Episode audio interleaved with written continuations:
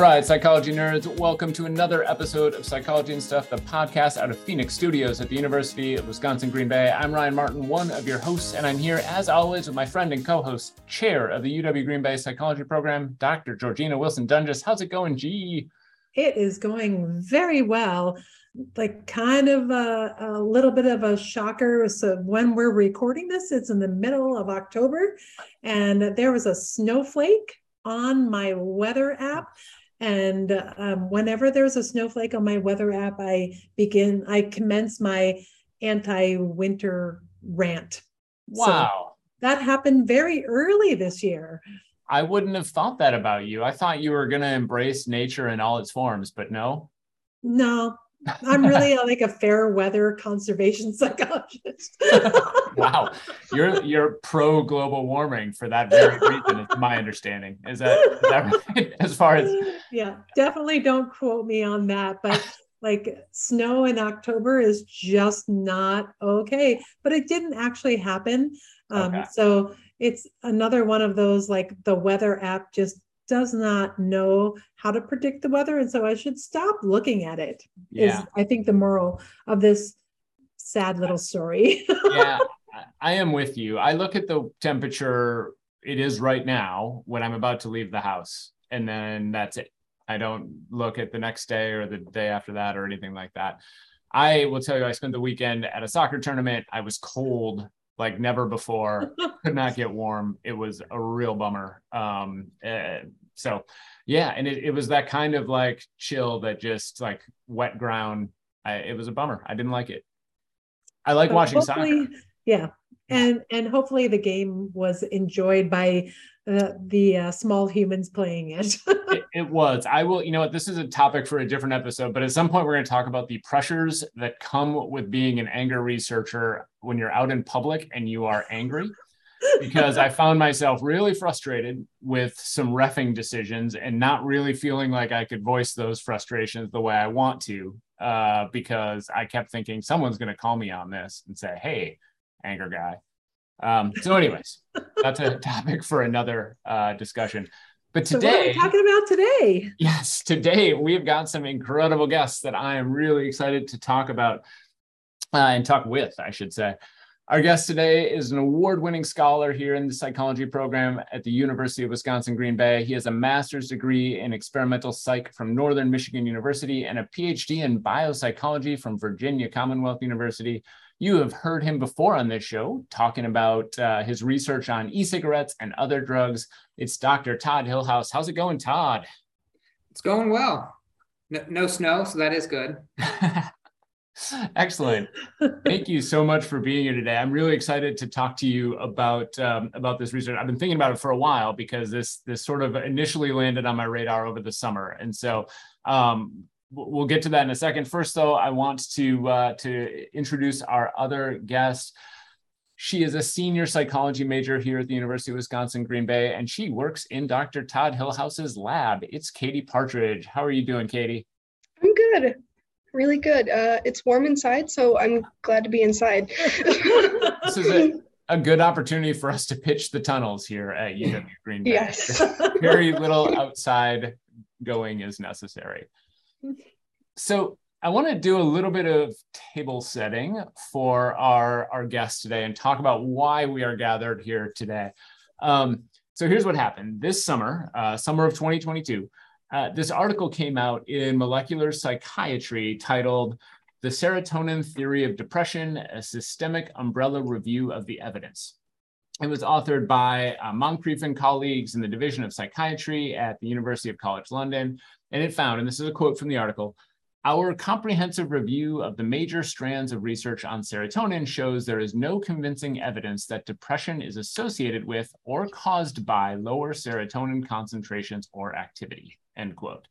This finding was broadcast wild, widely via popular media, lots and lots and lots of articles about it, and not surprisingly, immediately misunderstood by all. Uh, it, it, felt like at least all, maybe not all, but many. And so I wanted to, um, it, I think that experience for me was sort of frustrating watching sort of this, this article come out and then watching uh, lots of people sort of misunderstand it, dispute it, and so on. I wanted to have uh, some experts on to talk a little bit about what this article really means. Um, Todd, help us out. What does this article really mean? Yeah, I, I think it's interesting because it is an umbrella review, right? So they went through and they did a meta-analysis review of, of other meta-analysis review. So I think maybe some information could be lost in, in the review of reviews of reviews, right? uh, well, hey, can you define those terms quick? Like, so what's a for our, our listeners? What's a meta-analysis? Let's start there. Well, you're probably gonna be better at that one than me. I've never written a meta-analysis. um, I, I mean, they're they're going back and looking at kind of the the strength of the relationships. They're they're trying to take apart the data. Um, and I think it's important to do is to, to look at all these, see how consistent the findings are across the board. Um, but I will say overall, for people in the field, this was not a surprising finding. It was right. it's it's kind of commonly known, um, and one it's it's really a monoamine hypothesis of serotonin, not a or of, of depression, not a serotonin hypothesis. So I feel like that's almost even the first misleading comment is it's a monoamine hypothesis of serotonin, not uh, just or of depression, not just serotonin. Um, but I think people in the field understand that because we know that one third to maybe a half of patients respond to antidepressants, clinically approved antidepressants. So mm-hmm. um, there's been a big push for rapid antidepressants. There's been a big push for better antidepressants. Um, we also know that antidepressants don't work immediately. And so, if the hypothesis was as simple as we have decreased or depleted levels of serotonin, then these the SSRIs, the selective serotonin reuptake inhibitors, would work immediately, and they don't. Um, and so I think this just reinforces the idea that it's not that simple. Mm-hmm. And uh, the overall consensus, which has been around for a while now, is that there's something else happening and we just don't know what it is. So um, we either think that when people take um, antidepressants, that the increased serotonin and dopamine that's happening there, or norepinephrine, depending on which type of um, antidepressant you're taking, uh, produces long-term changes. You have to take it for a while to have neurobiological changes that take time. And we're not really there's no clear evidence if it's like an up like a downstream signaling effect or a, a signaling effect before um, serotonin. So there's a lot of people looking at it from different angles. But um, to say they just have lower levels of serotonin, um, that's just an oversimplification of science that we try to use to help the general public understand what's happening. And one thing I read, not in the original article, but an article about the article, which is uh, something that I want to ask you about uh, as well, because you know I, I think a lot of times people think about you know like chemicals or um, neuroscience as too challenging to talk about to a, a general population, and so they try and take the information and make it very palatable for the general public. And so one of the, the lines in this article that I read about the article was that people are taking serotonin drugs and they're getting addicted and they have to take it for their whole entire lifetime and they don't even work. And I was like, is that what the article said? So can you talk a little bit about like why that might be happening. Why why is it that we come to these grandiose conclusions when the science is seems a little bit complicated uh, rather than just talking about the science? Um, I, I honestly think it's a kind of where science has gone. I know that's that's sad to say is that um, if it's not groundbreaking, no one cares.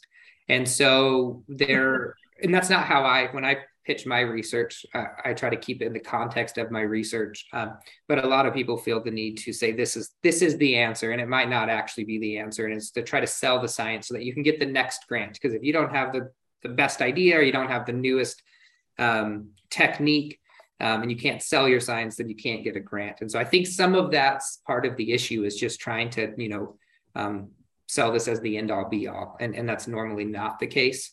Um, but I do want to comment on the SSRI or the serotonin drugs, and it, um, you said you're on them for your life, and you don't, you cannot um, get addicted to SSRIs. They're not, there's no abuse liability concerns. They generally don't make people like you don't get high on them in any way. Um, but there's there are there are warnings because if you just stop taking them, it can cause suicidal thoughts. And so and there are concerns with that and so it's just you have to be weaned off of them. You can't it's just not that you're stuck on them forever. You can come off them whenever you want but you need to do it under the guidance of a doctor and you will slowly wean them off. My cat actually takes ssris i know this is a random point but um, she barbers herself. She must be high in anxiety but she licks her fur off. And so the vet gave us s she takes fluoxetine or prozac at low doses to try to help with that. And um, we had to take her off because we were going out of town and we couldn't find a sitter to come every day. And so we couldn't just stop taking her. We actually had to start two weeks ahead of time where we started cutting her dose and then we went to intermittent every other day. And so we think this is a cat. Come on. But it's it happens. And so it's not that you're stuck, but there is a, a concern for coming off them too fast. There's a serotonin syndrome. And that's what the doctors are trying to avoid. But there's no abuse liability. No one's getting high on SSRIs.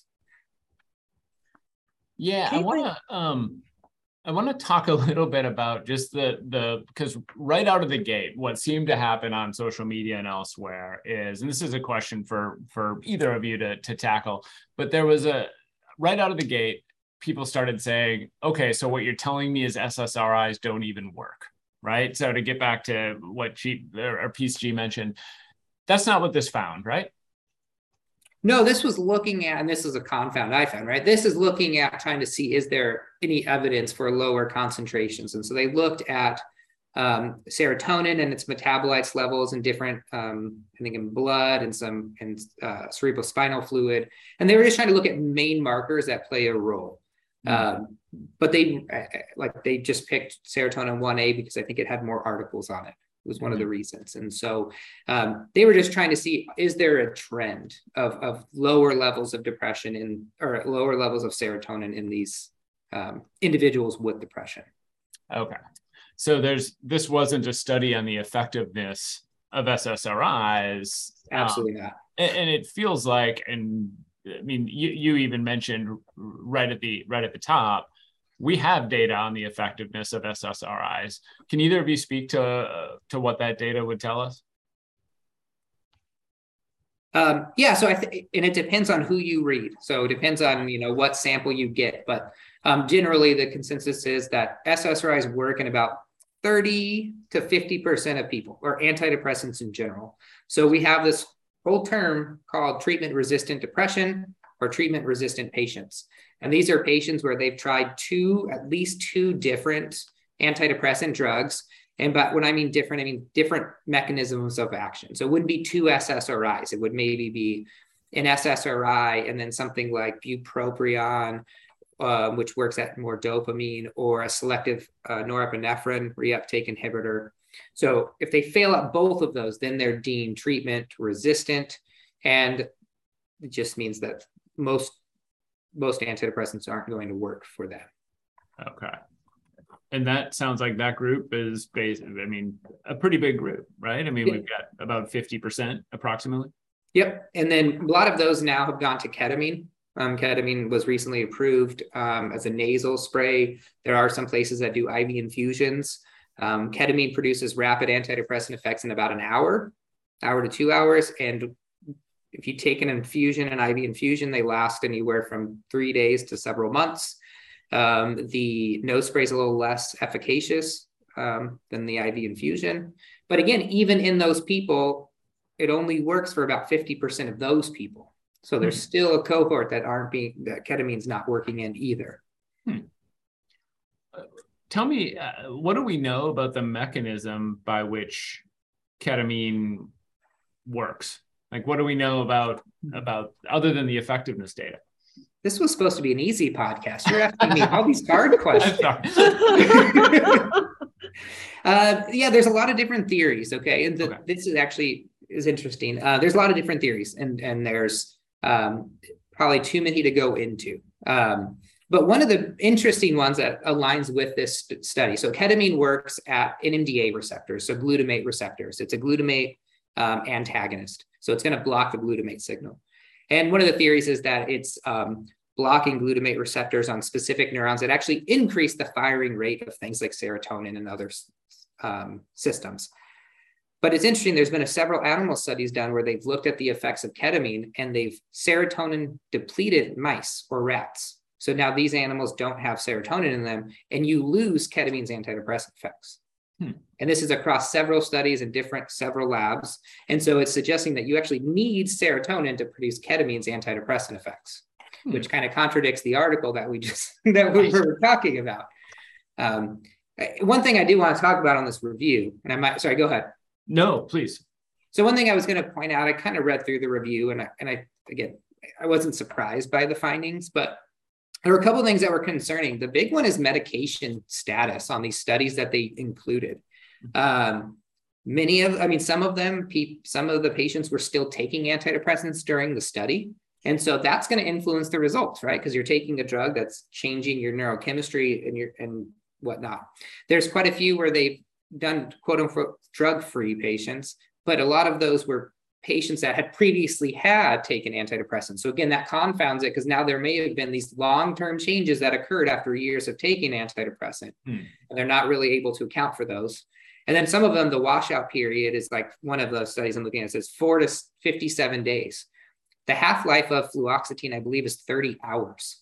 So it would take you at least five days to get rid of fluoxetine from your body not and then plus you haven't gone back to your normal state you're still going to be in that you know the the change state. So i think there's a lot of confounds in the patients that they had. There weren't very many drug naive patients.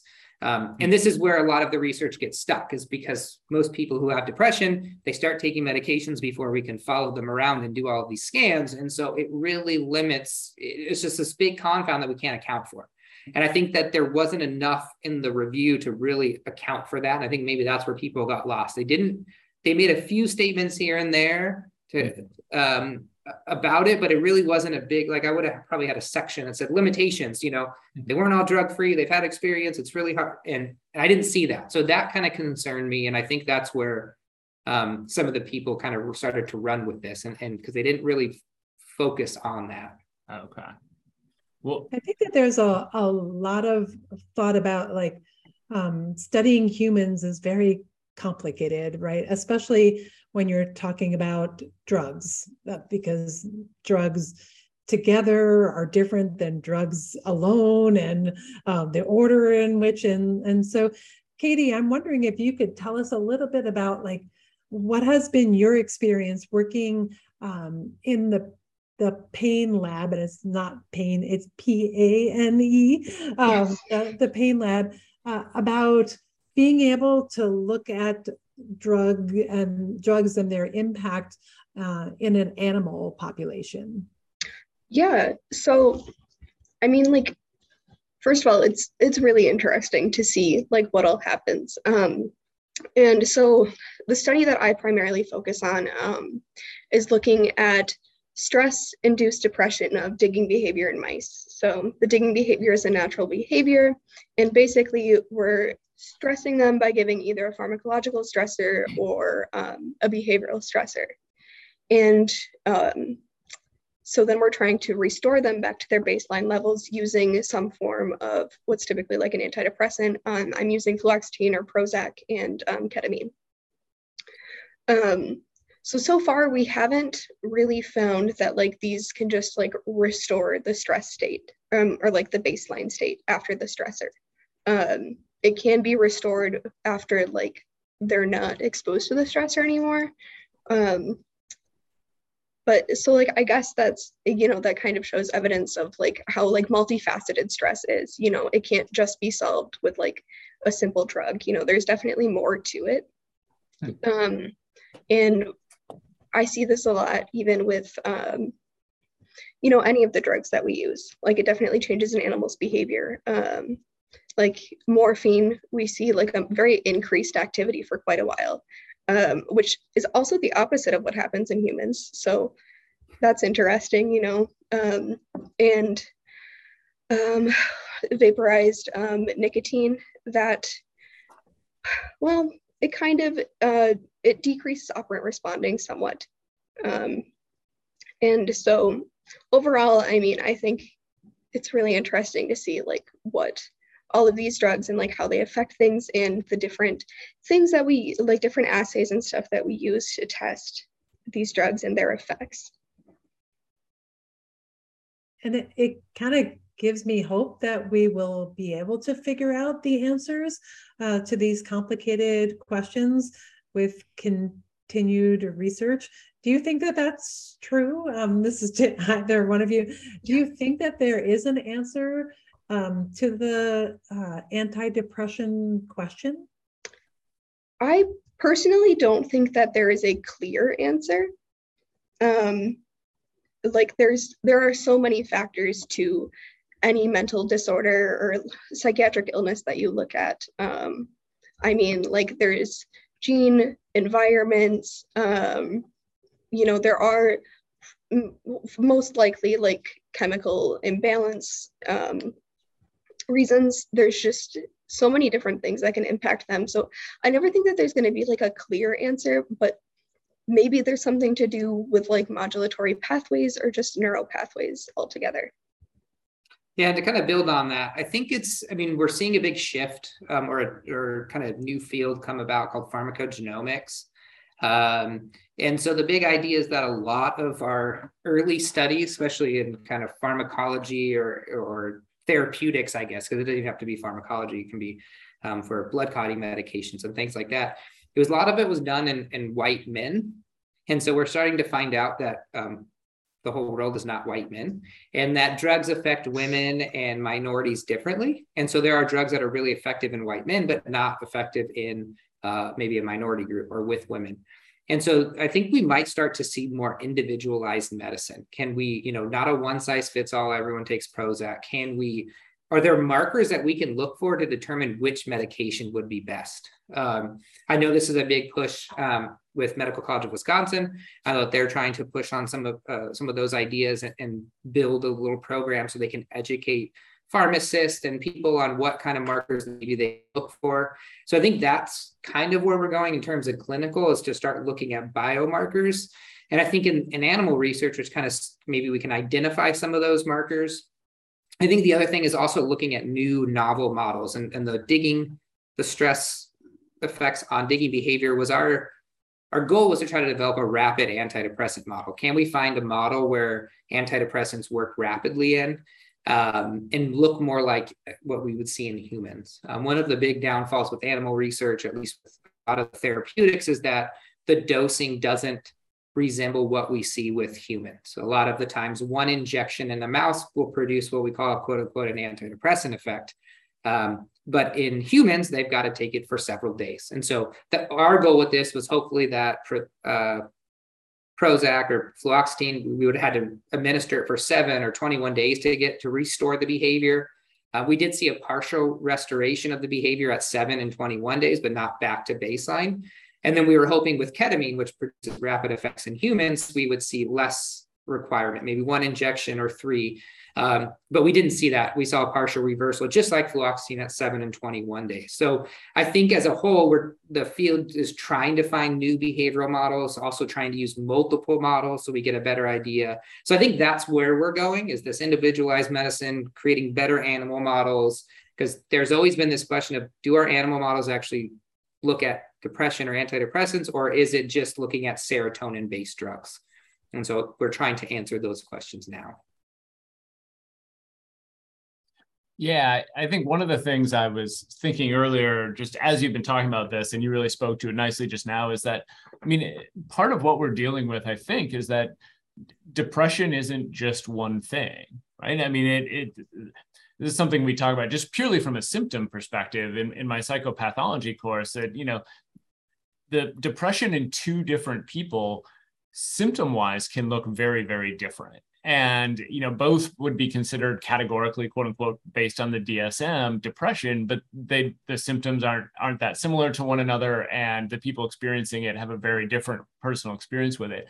And so when you add that to some of the findings you've shared with me today you know 50% of of people having falling into that treatment resistant depression category or, or whatever the the ketamine the that that that effect being you know successful about 50% of the time i mean it it feels like it really speaks to this idea that the idea that one treatment for depression is going to be adequate is far fetched. That what you need is some sort of uh, individualized approach this way that might include medication it might include some other things it might include a variety of different types of medications and and, and so on am i am i right am i wrong is that does that seem fair or what do you think yeah i mean i think it seems really fair right and again i think it also depends on the cause of the depression you know mm-hmm. so um, people who are depressed or have depression caused by trauma whether it be childhood trauma, um, sexual trauma, they generally don't respond to medication. Um, it's more of a of therapy is what is going to help them. And so I think, yeah, those are the types of questions we should be asking and, and understanding because that will change the line of treatment. Um, that's really interesting. That's actually a finding I was less familiar with the sort of exog- exogenous versus endogenous depression uh, perspective. But it's, it sounds like um, the research, Kate, uh, Katie, you were talking about, that was if I was understanding it correctly, that's sort of a, an induced depression, right? That's probably more consistent with like a trauma uh induced depression. Is that fair? Yeah, it's kind of like that, like forced stress. Um, okay. Yeah. This has been fascinating. G, do you have anything else you want to touch on before we finish up? I I maybe just wanted to give a shout out to science. Like uh, I feel like like woohoo, go science. But I, I feel like so often when you read a review of of an actual scientific article, uh, that you should read it with skepticism, and it's so easy to be fooled by um, the the the grab you and pull you in headlines and and things like that. But like really looking at the research is always uh, the best way to understand, even if you don't understand all of the words. Like I read the original article and I don't know all of the terms. Uh, but you can read the conclusions and be like, wait a second, that is not all of what they were saying that it was about. So, a shout out to science.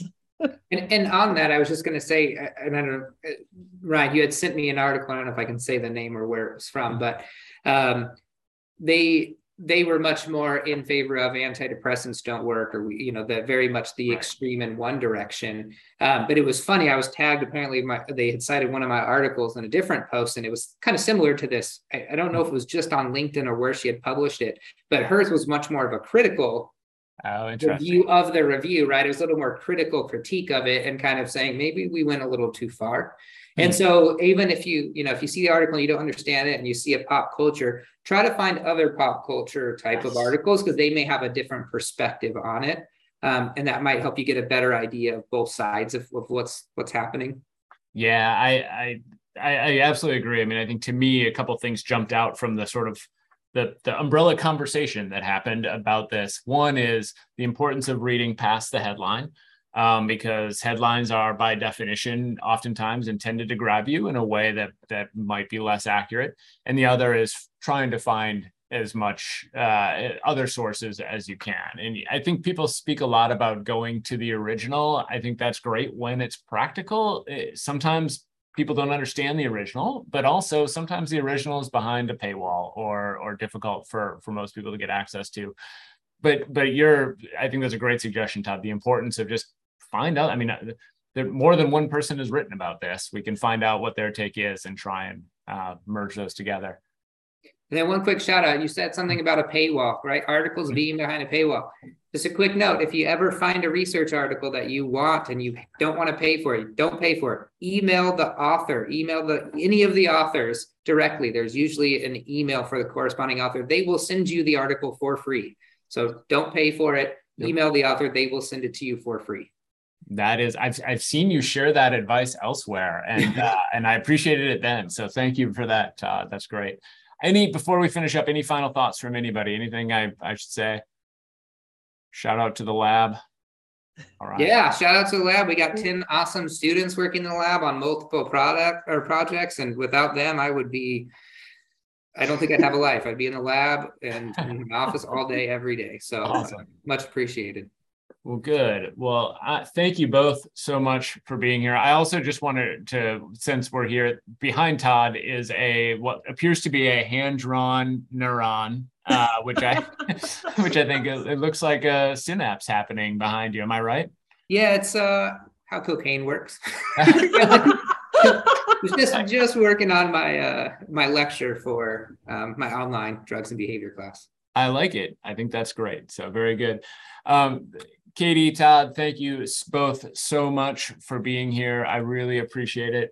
Uh, Georjeanna, tell people where they can find you on social media. You can find me at Georjeanna WD. So G E O R J E A N N A W D. Excellent. And that's what? Twitter, Instagram? Good. Yes. I'm not much of a tweeter. So, no?